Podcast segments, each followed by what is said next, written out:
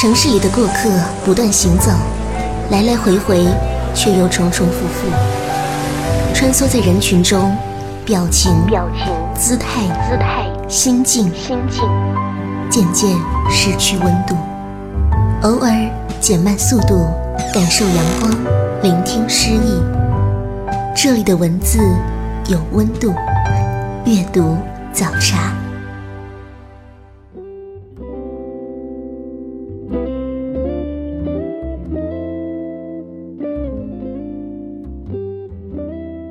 听众朋友，欢迎收听阅读早茶，我是主持人西西。喜欢节目的话，欢迎关注我的公众号，在微信上搜索“嬉闹西西”，嬉笑打闹的嬉闹，然后添加关注就可以了。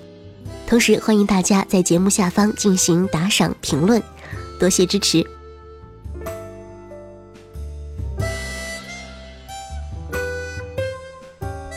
今天节目要给大家分享的书是来自听众达林推荐的，来自肖恩·亚瑟的《见信如晤》。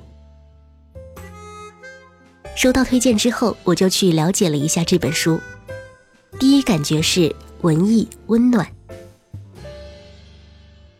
这是一本让你想要坐下来一遍遍仔细品读的书。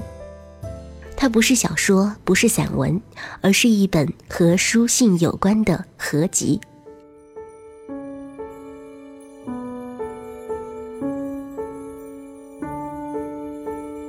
《见信如晤》的作者肖恩·亚瑟，英国作家，英国最为流行的博客之一《见信如晤》的创立者和维护者。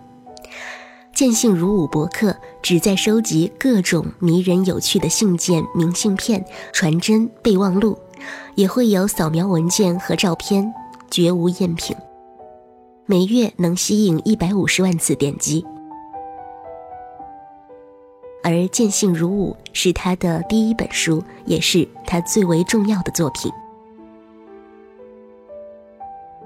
曾几何时。纸短情长的书信，如同梭子，织就了温情脉脉的人际网络。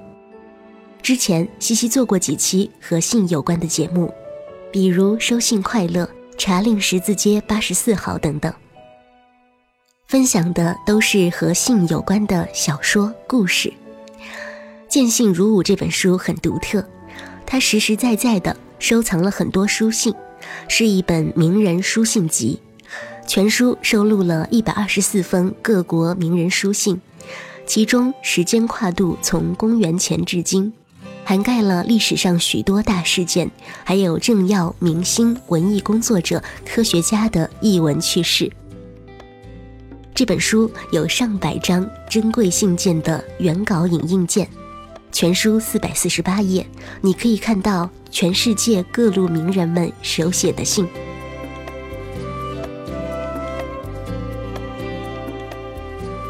看了这些信的内容，能够让我们停下脚步，幻想那些曾经活跃在信件背后的伟大人物们，还有他们的人生境遇。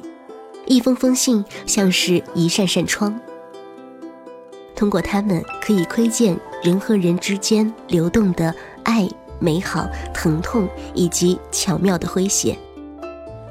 如今，日新月异的通信技术消除了时空距离，写信几乎成为了行为艺术。而在从前，正是关山阻隔、鸿雁传书，令情思得以沉淀绵延，扩大的时空才能孕育深邃的心灵。任何信件都能及时抵达的时代，少了见信如晤。少了蕴藏于字里行间的情感传递，令人怀念那些写信的时光。一封封书信通过邮递员，从这一双手传递到那一双手，带着情感的温度。梁实秋的信描写了书信来往的乐趣。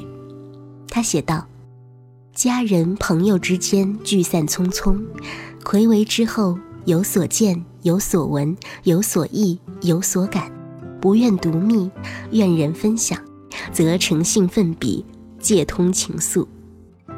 在这心情之下，朋友的信可作为送元人的小简读，家书亦不妨当作社会新闻看，看信之乐莫过于此。回到《见信如晤》这本书，书中有一百二十四封信，风格不一，有米克·贾格尔写给安迪·沃霍尔的信，随性的提到了滚石乐队唱片封面的设计概要。还有英国女王伊丽莎白二世寄给美国总统艾森豪威尔的字条，同时附上了女王陛下的私人烤饼配方。还有伍尔夫在自杀前夜写给她丈夫的绝笔信，读来令人心碎。朋克教父伊基波普写给一个年轻乐迷的建议，优美细腻。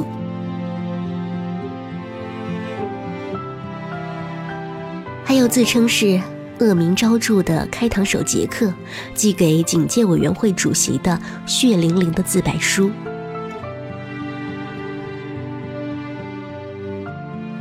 阿波罗十一号登月前夕，美国白宫提前准备好，以防登月失败，用以安抚民众的总统演讲稿。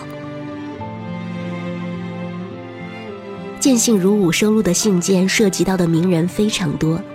由美国总统尼克松、罗斯福、奥森豪威尔、肯尼迪、里根，有英国女王伊丽莎白二世、伊碧怀特、安迪沃霍尔、弗尼吉亚伍尔夫、查尔斯狄更斯、希特勒、丘吉尔、甘地、马丁路德金、伽利略、达芬奇、马克吐温、伊基波普、海明威、贝多芬、达尔文、爱因斯坦、王尔德、沃尔特惠特曼等等。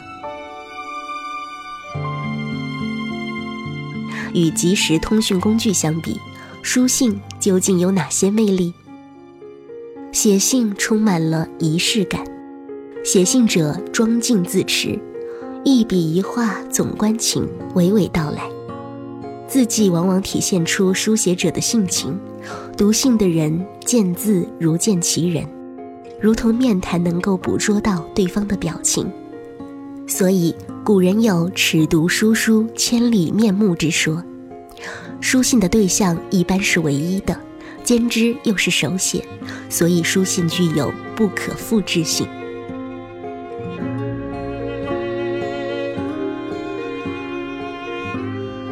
借用本雅明《机械复制时代的艺术品》中的观点，书信具有特殊的灵光，这就有别于电子信件、手机短信等等。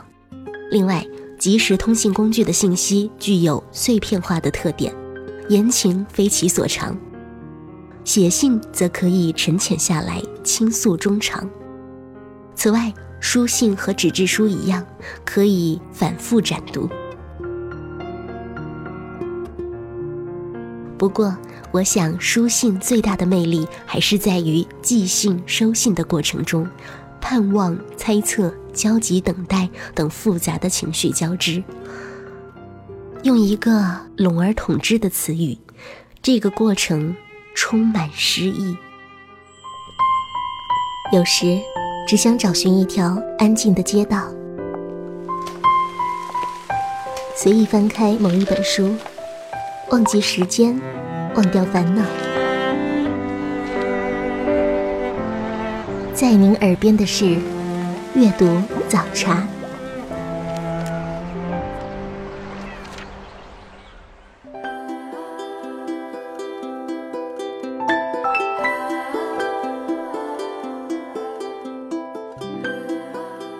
接下来分享这本书当中收录的两封信件。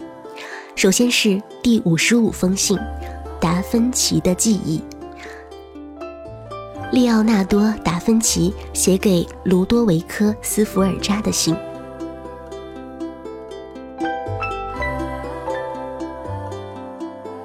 十五世纪八十年代初，即在意大利博学家利奥纳多·达芬奇画出举世闻名画作的多年前，他曾在米兰的统治者卢多维科·斯福尔扎的宫廷谋职。达芬奇很清楚，斯福尔扎寻找的是军事工程师，便起草了一封求职信。开篇先亮出了他看似无尽的工程才华，中间列出了他的十项技能。有趣的是，他只在临近末梢处稍稍提及了自己的艺术天赋。据信，此处所见的原信终稿，并非出自达芬奇亲笔，而是由一名职业作家代笔的。这份努力得到了回报，他最终被宫廷雇佣。十年后，正是斯福尔扎委任达芬奇绘制了《最后的晚餐》。来听听这封信吧。尊贵的大公阁下，对于那些自诩为制造兵器的能工巧匠之人，我充分观察并思考了他们的成就。发现上述兵器的发明及性能与平常使用的并无二致。我对他人不抱任何成见，只是想斗胆求见阁下，允许我将自己的洞见悉数奉上，听凭您处置，并于适时的时机将毕生所学付诸实践。其中部分如下所列：一。我规划建造的桥梁轻巧牢固，搬运便利，可用来追赶或驱逐敌军。同时，它也坚不可摧，可以抵御大火和进攻。这种桥梁可轻易装卸。我也有良计，能焚毁破坏敌军的桥梁。二，在围城之际，我知道如何从城壕中切断水源。也知道如何制造无数桥梁、掩体、云梯和其他工具工程。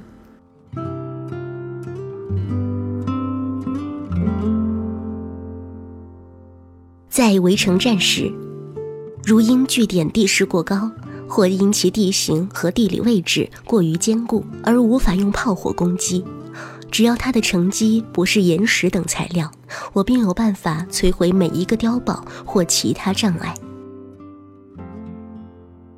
四，我还能制造既轻巧又易于搬运的大炮，用来投掷小石块，犹似下冰雹一般。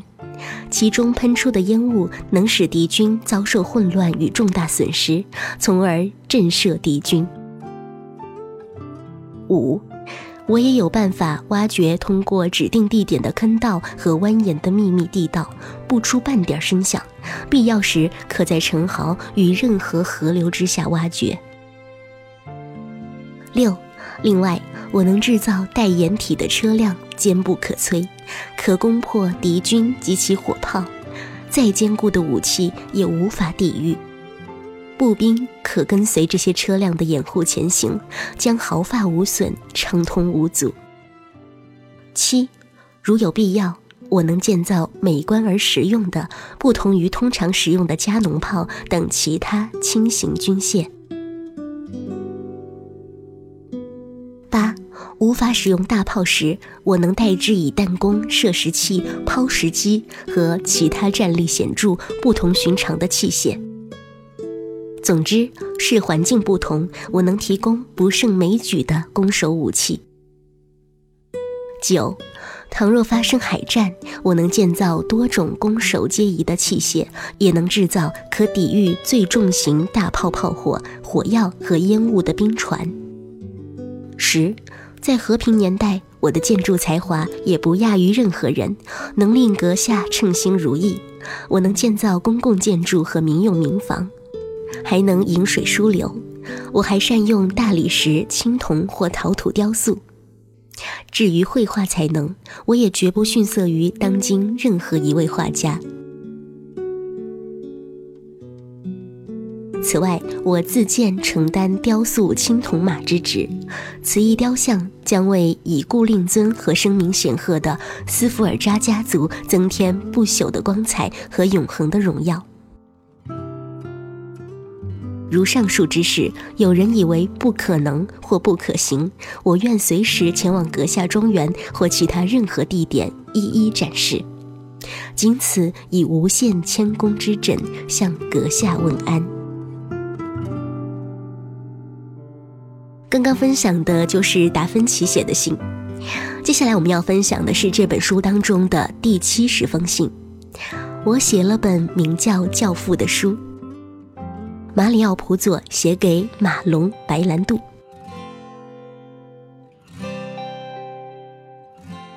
一九七零年，在科波拉执导《教父》之前，《教父》作者马里奥·普佐草草写下并邮寄了这封信给马龙·白兰度。他的这本小说即将改编成电影，他决定要邀请马龙·白兰度饰演维托·科里昂一角，但电影公司回绝了普佐请他出演的要求。很大程度上是因为电影公司认为这位演员出了名的难应付，专提无理要求。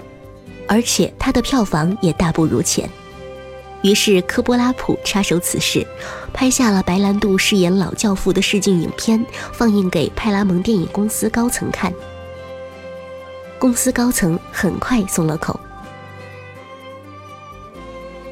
教父上映后获奖无数，众所周知，白兰度对维托·科里昂的华丽诠释，使他赢得了奥斯卡最佳男主角奖。而他拒绝领奖。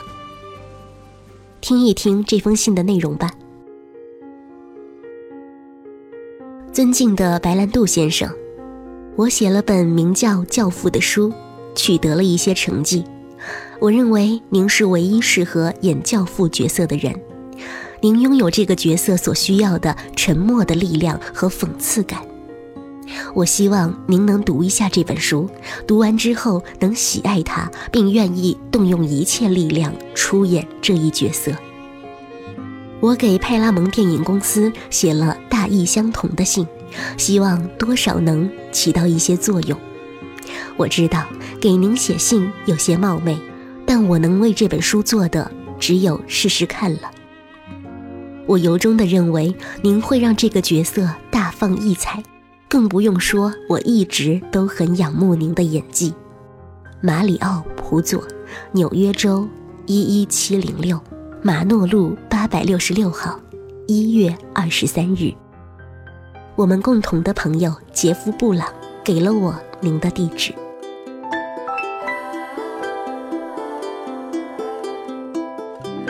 就分享这两封信。日本生活美学作家松浦弥太郎说。我还是深信书信能够表达心意，更何况我自己最喜欢收到信了。那些以年份区分装箱收藏的信是我的宝物。我们这个时代的人一起目睹了书信的示威，看了《见信如晤》这本书，你应该会很想体验一下执笔写信的乐趣。今天的节目到这里就要告一段落了，我是西西。我们下期再会。